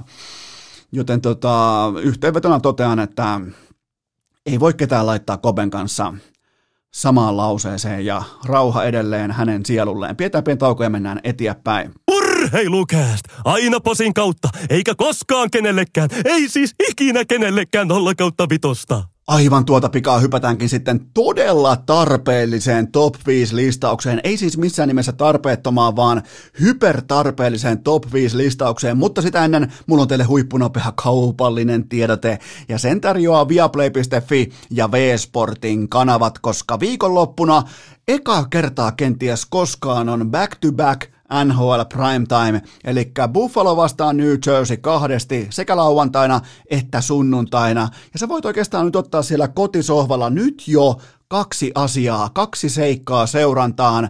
Ja kysymyshän on se, että pitäisikö Buffalo miettiä ihan oikeasti jossain vaiheessa Rasmus Dalinin tiimoilta jotakin. Mä en viittaa mitään, että nyt on pakko laittaa treidikohteeksi tai vastaavaa, koska ei ole painanut piste per peli, mutta mitä jos se ei olekaan niin hyvä? Mitä jos Rasmus Dalin ei oikeasti olekaan vaikka Miro Heiskasen tasolla tai näin poispäin, Keil Makarin tasolla, niin silti sen niin kuin nimisen arvosen status on megatähden tasolla tuossa liigassa, niin siitähän saisi treidattuna mitä vaan tällä hetkellä, siis nimenomaan Dalinista.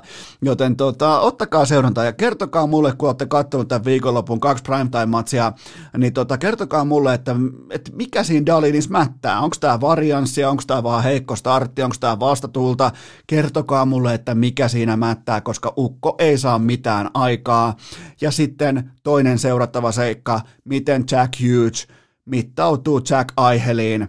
Ja nimenomaan hänen rinnallaan tämän viikonlopun ajan, eli mm, Aihelia voidaan pitää syystäkin tähtipelaajana – en välttämättä lähtisi vielä puhua supertähdestä, mutta voidaan pitää tähtipelaajana nhl niin miten nyt vahvasti kautensa aloittanut? Yksi viime kauden, kun puhutaan niinku ykkösvarausten historiasta, mihin nyt asettuu myös Alexis Lafreniere, niin yksi kaikkien aikojen heikommista ykkösvarauksen ruukien kausista. Nyt on lähtenyt hyvin käyntiin Jack Hughesin sesonki, niin miten hän mittautuu? Tällaisia jo rutinoituneita tähtipelaajia vastaan, niin tässä on, on niin kuin tupla viikonloppu hyvä katsoa sitä, että onko Jack Hughes oikeasti menossa johonkin. Koska tällä hetkellä näyttää, että on. Mun papereissa edelleen boost toi, ennen kuin toisin todistetaan, ja se toisin todistaminen tapahtuu suurin piirtein 20 matsin otannan jälkeen, että hän on virallisesti eri pelaaja kuin vuosi sitten. Joten siinä on kaksi oikein hyvin mielenkiintoisesti seurattavaa seikkaa itse kullekin. Muistakaa Valioliiga, Bundesliga, UFC, Super Bowl, sitten parin viikon päästä KHL, Jokerit ja vaikka mitä nämä kaikki löytyy osoitteesta viaplay.fi ja V-Sportin kanavilta. Voit vaikka tilata operaattorilta, mutta noin yleisesti kaikki suoraan osoitteeseen viaplay.fi. Urheilukääst! Tämänkin jakson teille tarjoaa Antti Raannan kesäjuhlien loputon piikki! Oikeastaan aivan tuolla jakson alkuvoitelussa tuli todettua teille, että mä olen nykyään hiihdon asiantuntija, koska mä ylitän tämän 210 kilometrin maagisen asiantuntemusrajan tämän talven osalta. Mä en välttämättä ole ensi talvena asiantuntija, mutta just nyt, just tänä tiistaina mä olen virallisesti hiihdon asiantuntija. Mulla on plakkarissa ikään kuin sattumalta 211 kilometriä perinteistä tyyliä pitkin Helsingin ja myös Pohjois-Suomen latuja, mutta nyt kun mulla on vähän kokemusta lähinnä niiltä osin, että minkälaisia hiihtäjiä on tullut vastaan, on mennyt ohi, tai siis kukaan ei ohita enää ikinä. Sen verran pitää olla Joni Mäkeä meissä kaikissa, että kyllä nämä niinku normi Bolsunovit, ne jätetään jatkossa kylmästi taakse. Ihan sama minkälaista laturaivoa sieltä tulee, mutta nyt kaikki sitten Jonimäen taktiikalla, myös arkihiihtäjät, kuntohiihtäjät, se on pakko ottaa se tyyli. Se on nyt näytetty eteen, että miten hiihdetään oikein, sitä on meidän tavallistenkin pulliaisten, siis teidän tavallisten pulliaisten, mä oon nykyään hiihdon asiantuntija, niin meidän, ei kun siis teidän, nyt mennään mennä jo ihan niin kuin oma statuskin sekasia, niin tota, on syytä noudattaa tätä Jonimäen esimerkkiä, mutta tota, mulla on muutamia noterauksia tuolta Suomen laduilta, että ää, ketkä vois olla lyijyisimmät hiihtohahmot, eli tämä tarpeeton tai jopa hieman tarpeellinen top 5 listaus pohjautuu siihen, että minkälaisia ovat lyijyisimmät hiihtohahmot Suomen laduilla. Okei, ää, sija numero viisi. Tämä on nimeltään tuijottava ohittaja, eli 100 prosenttia kerroista noin 50 mieshenkilö, todennäköisesti harmaahapsinen anestesialääkäri, joka ilmoittaa pitkällä katseellaan, että mä hiihdän sua kovempaa, mä ajan sua kalliimmalla autolla, mä tienaan sua enemmän ja mä panen sua paremmin. Se on, niinku, se, on se tuijotuksen arvo, se tavallaan niinku kokonaisvalue on siinä, sä ymmärrät sen kaiken, kun se menee susta ohi, joten yritä siinä nyt sitten lykkiä menemään ja pitää perinteisen pakettia kasassa, kun anestesialääkäri tuijottaa sua jossain kahdeksan tonnin hiihtokamoissa, se katsoo sua, että ei tosta yhtään mitään, niin, niin se on tota tällainen, äh, sieltä, sieltä viisi löytyy tällainen kuin tuijottava ohittaja.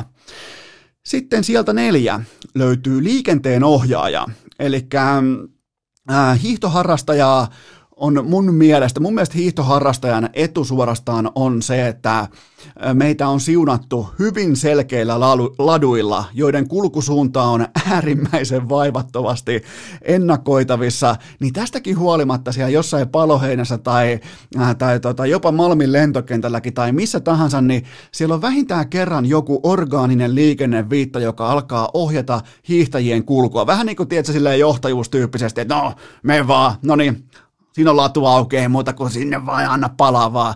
Ei, ei siellä tarvitse kenenkään viittoa mihin suuntaan. Esimerkiksi vaikka mä, kun mulla on koko ajan molemmat fisserit on kiinni ladussa, mä menen eteenpäin, en taaksepäin, niin eihän siinä ole siis variaatioita, siinä ei ole varianssia siinä lajissa ollenkaan. Niin silti siitäkin huolimatta syntyy tällaisia tilanteita, missä lähdetään opastamaan vähän niin kuin käsimerkein tai elein sitä, että mihin suuntaan pitäisi hiihtää. Ikään kuin se ei olisi maailman selvin asia siinä vaiheessa. Ikään kuin koko momentum, koko saatana maailman, kaikki Einsteinin kaavat menis pitkin persettä yksittäisen sekunnin aikana, mä lähtisin liikkumaan taaksepäin, niin kuin Tenetissä elokuvassa, Christopher Nolanin elokuvassa. Jumalauta. Eli ne löytyy sieltä neljä. Sitten sija kolme. Taukopaikkalaiset.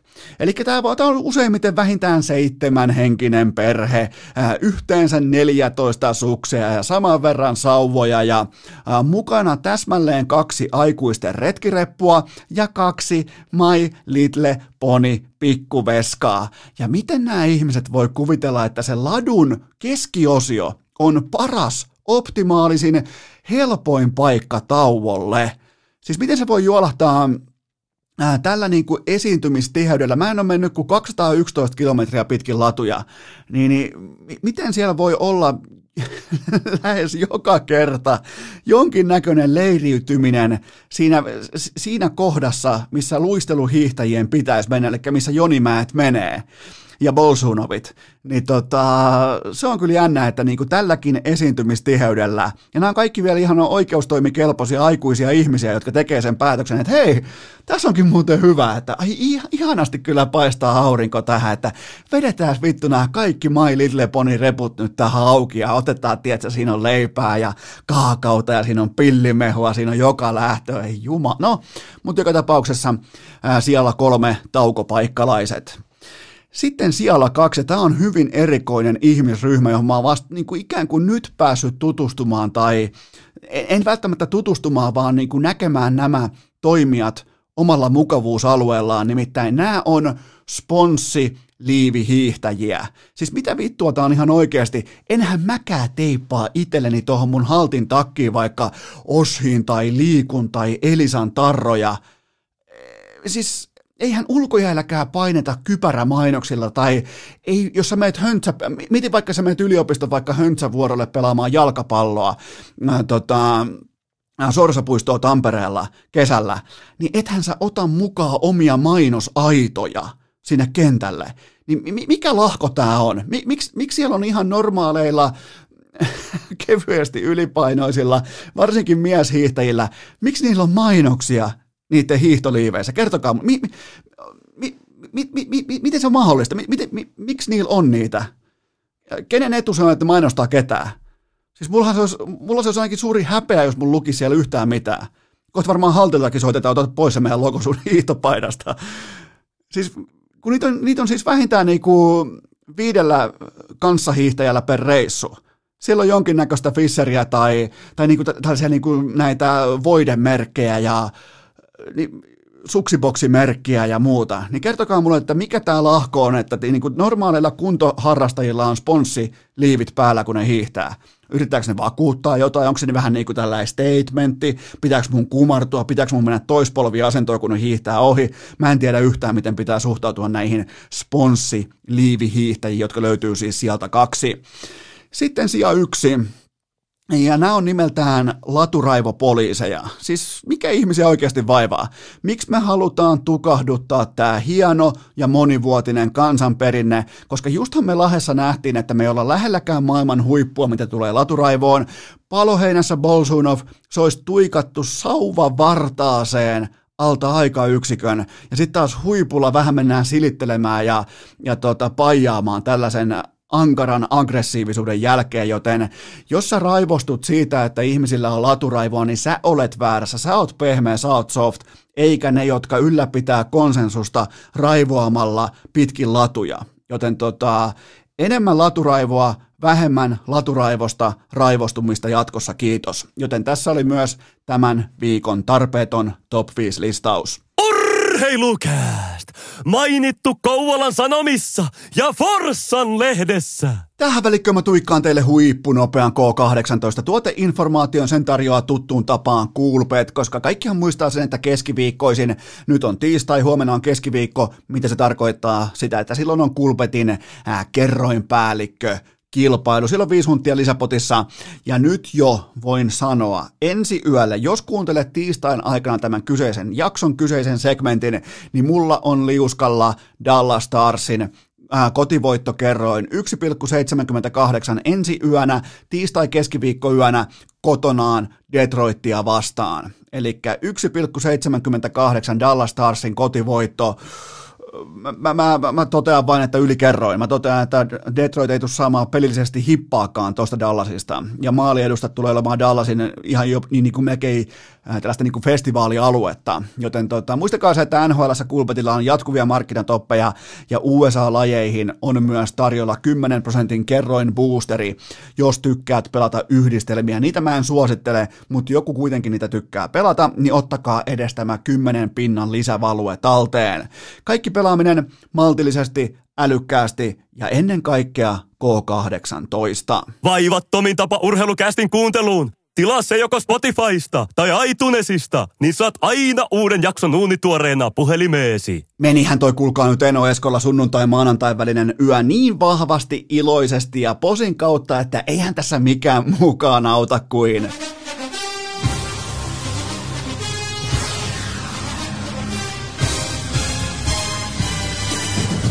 NFL on virallisesti perseestä, koska kuusi matchappia paperilla pelkkää fantastisuutta, pelkkää iloa, pelkkää roihua, pelkkää yksilötalenttia, mahtavia organisaatioita, uskomattomia supertähtiä, divisionakierros, konferenssimestaruudet, yhteensä kuusi ottelua, lopulta vain yksi, piirun verran jännittävä tasainen jalkapalloottelu, ja sekin perustui putipuhtaasti Patrick Mahomesin aivotärähdysprotokollaan, joten kuusi matsia, viisi ylikävelyä ja ainoa tasainen matsi, sekin oli fraud, ja feikki, joten kun mä takasin teille mahtavia otteluita, jännittäviä vaiheita ja annoin Eno Eskon garantiin näistä asioista, niin te voitte nyt mennä hakemaan nämä äh, kaniin jätetyt, äh, niin kuin panttikirjaksi jätetyt Ville Tereniuksen legendaariset Jordanin offensive line kengät. Voitte käydä hakemassa ne pois, jos siis saatte. Se on siis edelleen se haaste, että jos pystytte kiertämään, hämäämään, jotenkin niin kuin pulrussaamaan, miten tahansa, jos pystytte työntämään Tereniuksen tieltä, joka on siis tuhti monni, niin sitten voitte ottaa nämä panttikirjan muotoon jätetyt Jordanit pois hänen kotoaan. Joten tota, olin, olin väärässä. Olin väärässä sekä siinä, että tulee viihdettä, olin väärässä siinä, että tulee tasaisia pelejä, ja olin ennen kaikkea väärässä siitä, että, tota, että Buffalo tai sitten Packers menisi jatkoon Super Bowliin saakka. Joten oikeastaan tällainen niin kuin väärässä olemisen sviippi, myöskään itse niin kuin urnakohteet, betsikohteet, kohdevalinnat, oikeastaan mitkään muut ei ole runannut hyvin kuin totalit nyt näissä tota, playoff-otteluissa, mutta joskus se on mitä se on ja eikä sille oikeastaan voi mitään, mutta miettikääpä tätä, että kaikki muut ovat kyykistyneet urheilumaailmassa, siis ihan kaikki NBA, NHL on tyydytty B-luokan tuotteeseen, on NBAssa joku Miami Heat ilman yhtäkään supertähtiä finaaleissa, niin mitä NFL pystyy tuomaan pöytään? Ne saa kaikista maailman pelirakentajista matchupin Patrick Mahomes äh, vastaa Tom Brady, ei herra jumala siis. Mä oikein kykenen aistimaan Roger Goodelin siipirasva pitoisen hymyn kareen niiltä multimiljonäärin kasvoilta. Siis tää on ihan älytön jackpotti NFLlle tässä ajassa tuoda pöytään tällainen Super Bowli, jossa on vanha Goat ja tuleva Goat samassa paketissa. Varmaan tämän hetken voi sanoa kaksi mielenkiintoisinta urheilijaa koko amerikkalaisessa urheilussa. Siis jos mä puhuisin niinku, ä, amerikkalaisen tällaisen niinku suuren massan suulla, niin ne on suurin piirtein tossa. Tom Brady, Patrick Mahomes ja NFLn jackpotti lipusta löytyy kummankin nimi, kun mennään Super Bowliin. Joten tota, mulla on teille ihan muutama nosto näistä otteluista konferenssifinaaleista, jotka tavallaan on jo muinaishistoriaa. Silti mä haluan muutaman noston sieltä tehdä, ja näillä peleillä ei muutenkaan ole sinällään mitään merkitystä kahden viikon kuluttua Super Bowlissa, ja sitä Super Bowlia tullaan muuten käymään sitten todella laajasti läpi ja eka kertaa urheilukästin piskuisessa historiassa tulee samaan aikaan linjoille myös kaksi vierasta. Eli siis oikeastaan mennään paikan päälle ja tehdään kahden aivan loistavan NFL-vieraan kanssa, tehdään vähän tuhdimpi. Ei välttämättä tehdä tuhtia monnia, vaan tehdään tuhti Super Bowl-paketti. Käydään niin kuin ylipäätään yritetään tuoda kaikki pöytään, mitä tiedetään NFLstä tähän Super Bowl-viikkoon. Joten tota, mä ootan sitä, mulla on uudet kuulokkeetkin, herra Jumala, mulla on tällaiset, niin kuin, mitä käytetään TV-studioissa, tällaiset audioteknikan, tällaiset kuulokkeet, luurit, siis laitetaan päähän, ja siinä on myös mikrofoni mukana, ja siihen voi puhua. Joten mä oon vähän niin kuin Aleksi B. täällä, ää, täällä tota, sitten johdan keskustelua kahden huippuasiantuntijan kanssa, mutta tota, Mennään kuitenkin näihin konferenssifinaaleihin vielä nopeasti, koska Packers 26, Tampa Bay Buccaneers 31 ja kysymys kuuluu näin päin oikeastaan, että minkä takia ennakkosuosikki Green Bay Packers hävisi kotikentällään ja mun lähtökohta siihen tappioon on se, että Packers ei pelannut voittaakseen tota ottelua. Päävalmentaja Matt LaFleur se on mun mielestä valmentanut tätä lajia niin kuin päävalmentajan postilla tuommoisen kaksi vuotta putkeen täsmälleen oikein, tehnyt rohkeita oikeita valintoja ja sitten kuitenkin tosi paikassa, kirkkaissa valoissa tapahtuu tällainen housuun kuseminen. Kerrotaan se tilanne, mistä kaikki on puhunut melkein yhtä paljon kuin tota, suomalaisesta maastohiihdosta. Eli sä oot kahdeksan pinnaa tappiolla. Sulla on vastassa Tom Brady, konferenssifinaali, kotikenttä, sulla on pallo vastustajan kasi jardin viivalla, sulla on pallossa potentiaalisesti tämän kauden MVP Aaron Rodgers, sun field goal, potkumaali, muuttaa tämän tappioerotuksen onnistuessaan viiteen pisteeseen ja se antaa pallon Tom Bradylle playoffeissa, konferenssifinaaleissa. Ja sun pitää vielä tämän field goalin jälkeenkin marssia koko kentän läpi TD nimenomaan ilman aikalisia. Joten miten sä voit, niinku, jos sulla on eväsreppussa tällaisia eväitä, niin miten sä voit edes harkita? Mä tiedän, että analyytti, analyyttisesti ja niinku, ähm, voitto odottaman tiimoilta, niin tämä on aika lailla kolikon heitto. Mutta miten tässä tilanteessa voi edes harkita kolmen varman pisteen valintaa? Sitä mä en, sitä mä, mulle, mulle, mun matemaattiseen maaltaulukkoon ei mene läpi se, että käy, et, miettikää nyt vaikka, jos käy pahin mahdollinen skenaario, tai oikeastaan toiseksi pahin mahdollinen skenaario, jos se menee vihkoon se sun neljännen downin yritys. Ok, se menee vihkoon. Mitä sä oot silti päättänyt? Sä oot päättänyt, että sä lähdet hyökkäämään aggressiivisesti kohti Tampan puolustusta, sä luotat sun MVP-pelirakentajaa, sä haluat antaa pallon sen pelaajan käsiin, joka on koko helvetin ajan tuottanut sulle koko kauden mitassa pelkästään positiivista piste odottamaa, äh, touchdown odottamaa, äh, voitto odottamaa, koko ajan jatkuvasti, joka ikinen sunnuntai, niin tota, tämä tuli siitä syystä mulle shokkina, että siis tätä on pelkuri valmentaminen. Ja pelkurit poistetaan kylmästi sivuun tässä vaiheessa sesonkia ja, ja tota, sitä tilattiin. Siis Sä annat Tom Bradylle pallon, lyöt vetoa oman puolustuksen puolesta. Se on ihan sama mikä, sulla on 85 Bearsia, tämä on, on playoffit, sulla on vastassa Tom Brady. Niin mit, mit, miten sä kuvittelet, että tapahtuu? Ja siellä on se kahden minuutin varoitus, siellä on ne kolme aika lisää. Sä annat silti pallon Tom Bradylle, huonoin, toka huonoin skenaario suurin piirtein niin piksiksi jälkeen olisi ollut se, että sä et toimita sitä neljättä äh, tota, downia, onnistuneesti. Ok, se jää vajaaksi. No mistä Brady aloittaa? 8 yardin viivalta. Sulla on edelleen kahden minuutin varoitus, sulla on ne kolme aikalisää, niin luota silloin siihen sun puolustukseen. Onhan se kortti pakko katsoa tuossa tilanteessa.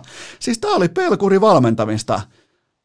Tässä, valmennettiin siis tappiota välttäen, äh, tappiota kiertäen, mutta ei missään nimessä ei valmennettu siihen, että lähdetään hyökkäämään kohti lohikärmeen kurkkua voittaakseen rohkeasti miakka tanassa, tiedätkö? Mä olin siis ihan sokissa. Mä olin, mä olin siis, mun, mä, mä, olin, mä, olin, mä olin sokissa, mä olin pettynyt, mä olin laturaivoissa, mä olin kaikissa olotiloissa, kun mä näin tämän koolin. Ja tää tuli niinku sunnuntai maantai välisenä yönä vastaan tämä tilanne, että Matt LaFleur ottaa tällaisen hevon paska pelkurikoolin tohon väliin. Mutta muutama noteraus vielä erikseen tästä, tästä hyvin erikoisesta ottelusta. Tom Brady teki toisella puoliajalla aivan kaikkensa, että Packers olisi voittanut tämän ottelun. Brady lopulta 280 yardia, kolme touchdownia, kolme syötön katkoa.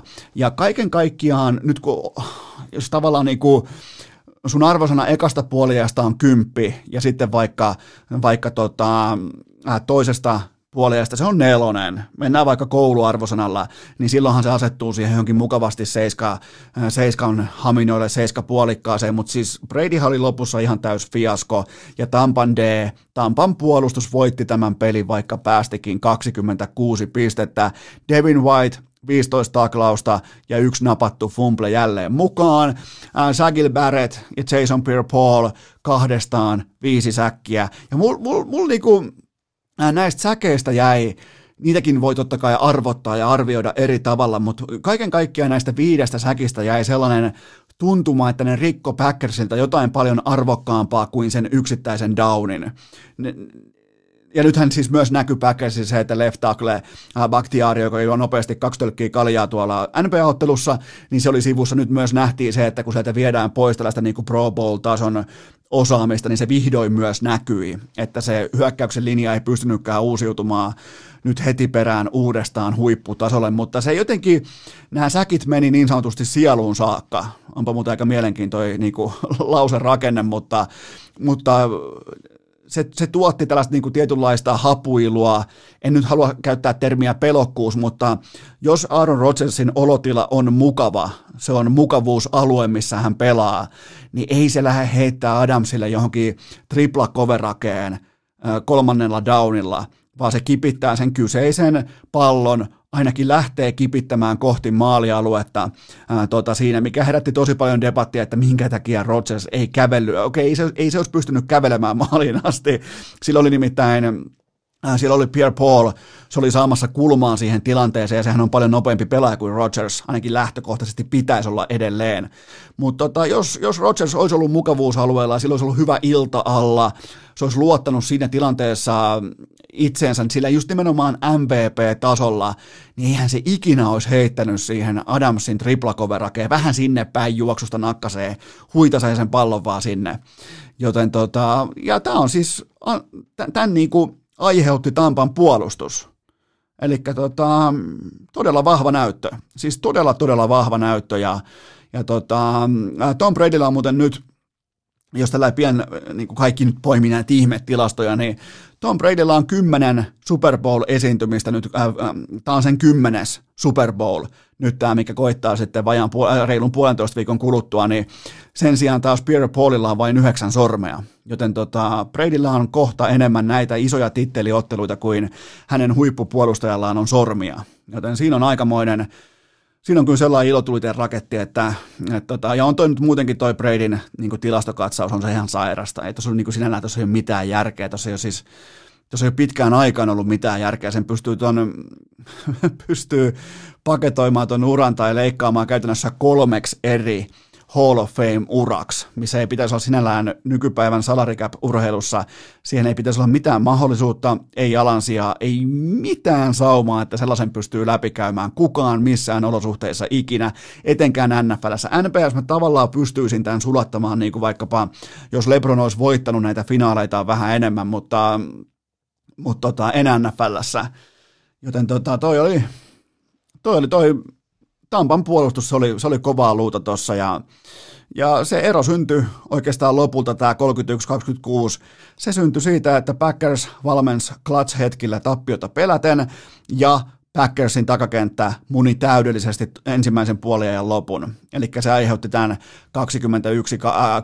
21-10 etumatkan Tampa Baylle. Siis sä et voi enempää vetää asioita vihkoon kuin Packersin takakenttä. Ensin pudottaa tuommoisen 99 pinnasen interceptionin, sen jälkeen päästään sitten vielä, mä tota, tuossa pelattiin manomanoa mies miestä vastaan puolustusta jostain syystä, tilanteessa, missä ei ole mitään syytä antaa vastustajalle minkään näköisellä riskikertoimella mitään sinne syv- syvyyteen, niin ihan siis uskomattomia virheitä, koko se ensimmäinen puoli aika täynnä. Ja Tom Brady, jos joku, se käyttää jokaisen sauman, jonka sä sille tarjoat, ja sen takia se on Goat. Et en mäkään mikään silleen Brady-fani on, mutta ei, ei kukaan voi sanoa, että se ei olisi Goat. Ja, ja miettikää, Packers vie kaiken kruunuksi. Packers piti palloa noin 10 minuuttia enemmän kotikentällään ja hävistä matsin käytännössä ihan pystyy.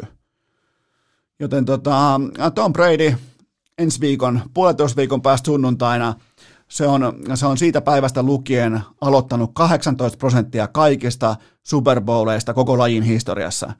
18 prosenttia kaikista Super Bowleista koko lajin historiassa. Ja onhan toikin hauska tilasto toi, että Tom Bradyn uralla hänen tiensä Super Bowliin on vakuumiin pakattuna todennäköisempi kuin Steph Curryn kolmosen sisäänmeno koripallossa. Eli prosentit on tällä hetkellä 47 ja 43.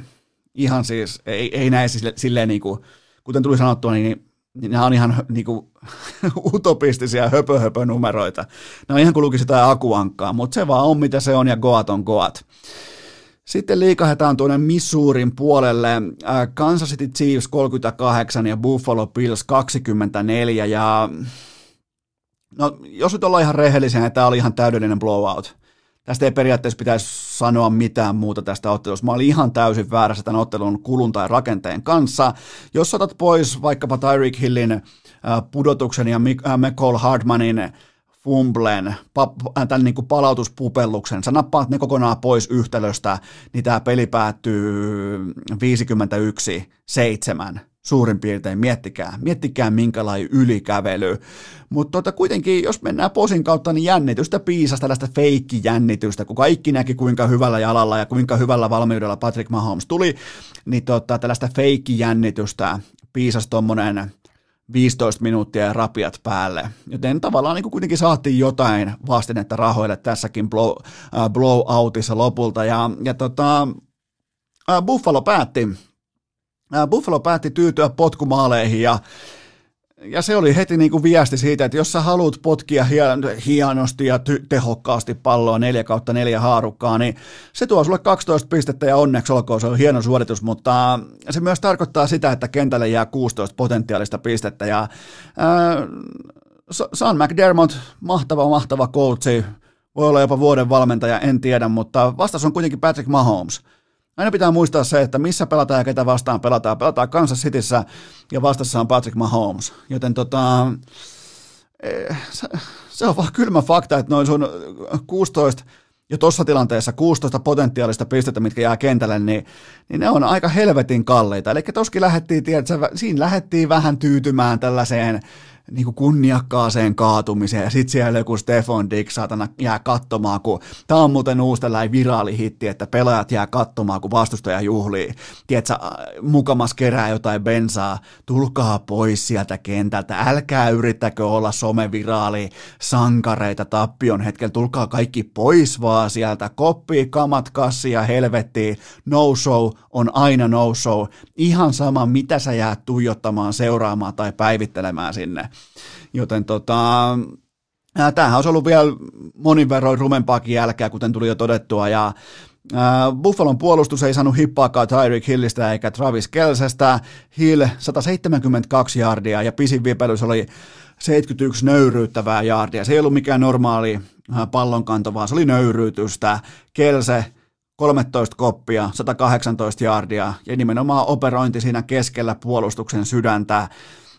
Kansas City kolmannella downilla 60 pinnan onnistuminen, Buffalo 30 ja KC ne toi pöytään myös neljä jättimäistä säkkiä, ja nimenomaan sellaista säkkiä, että Josh Allenia liikutettiin 50 jardia taaksepäin näiden neljän säkin osalta, joten tota, se on 12,5 jardia per säkki.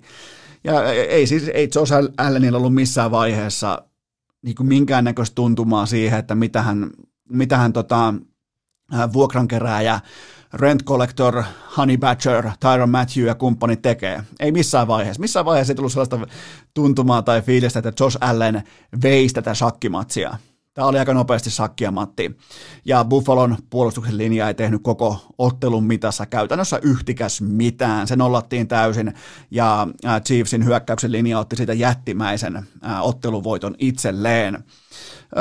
Kansas Cityn esitys oli kaiken kaikkiaan masentavan ylivoimainen ja tämä Josh Allenin verrattain lopussa, olisiko ollut kolmannen kvartsin lopussa tullut interception, niin se sammutti valot myös meikäläisen studiosta. En milloinhan viimeksi on lopettanut konferenssifinaalin katsomisen kesken, mutta se oli sellainen hetki, kun mä totesin vaan, että okei, tämä oli tässä, että unen kautta kohti seuraavaa päivää. Öö, ja kyllähän tavallaan niin kuin Kansas, City, äh, Kansas City Chiefs, se on prima vuosien Steph Karin Golden State Warriors, niillä on se tietty kytkin, se tietty runkosarja, playoff, paikka kytkin siellä. Mä en oikein, se on vaikea hahmottaa, että mikä se on ja miten ne pystyy siihen, varsinkin NFL. NBS mä tavallaan ymmärrän sen, koska sulla on enemmän tai vähemmän sulla on samat viisi tai kuusi pelaajaa jatkuvasti kentällä. Ja sen niin kuin momentum-vyöryn voi aloittaa koska tahansa, mutta se, että sä pystyt NFLssä puolivaloilla pelailemaan ja toteamaan jossain vaiheessa, että okei, tämä loppu muuten nyt, ja sen jälkeen tehdään ihan mitä halutaan yhtä kauden parasta joukkuetta Buffalo Billsia vastaan, niin tota, se on siis ehkä kaikista uskomattomin asia näistä, mitä nyt tuli todettua pitkin tätä erittäin tuskaista sunnuntai-maanantai-yötä.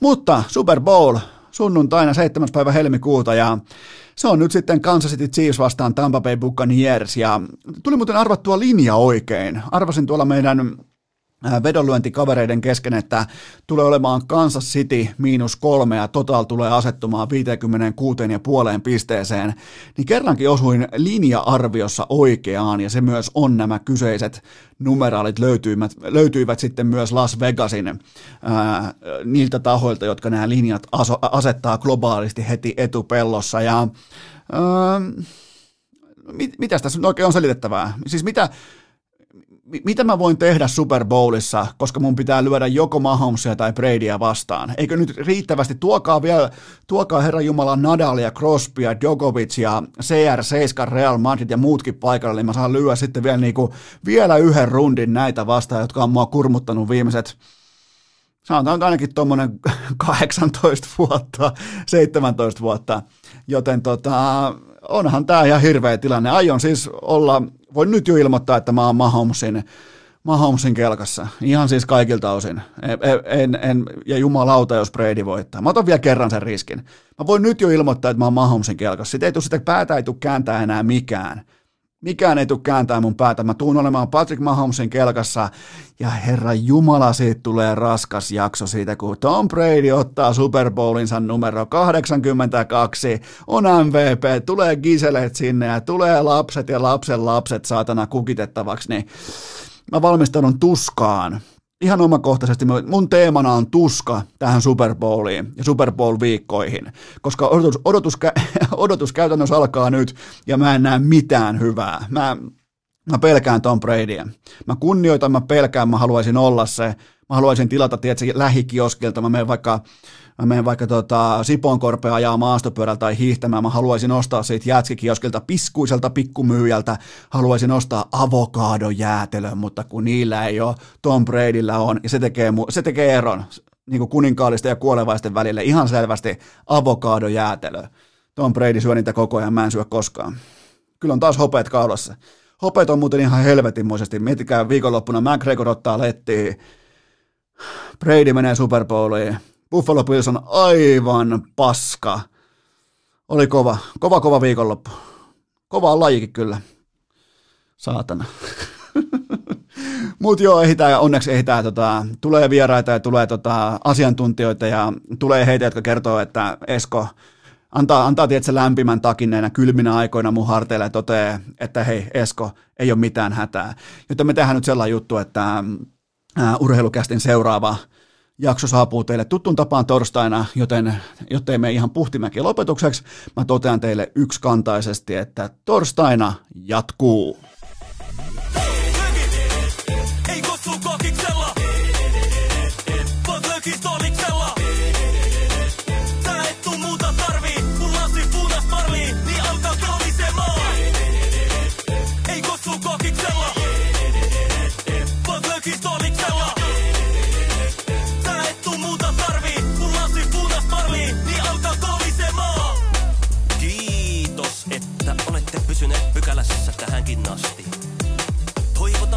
kaikki tervetulleeksi myös jatkossa.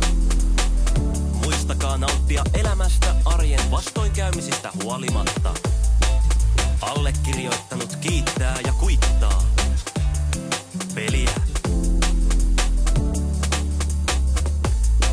Oliko tämä jo tässä?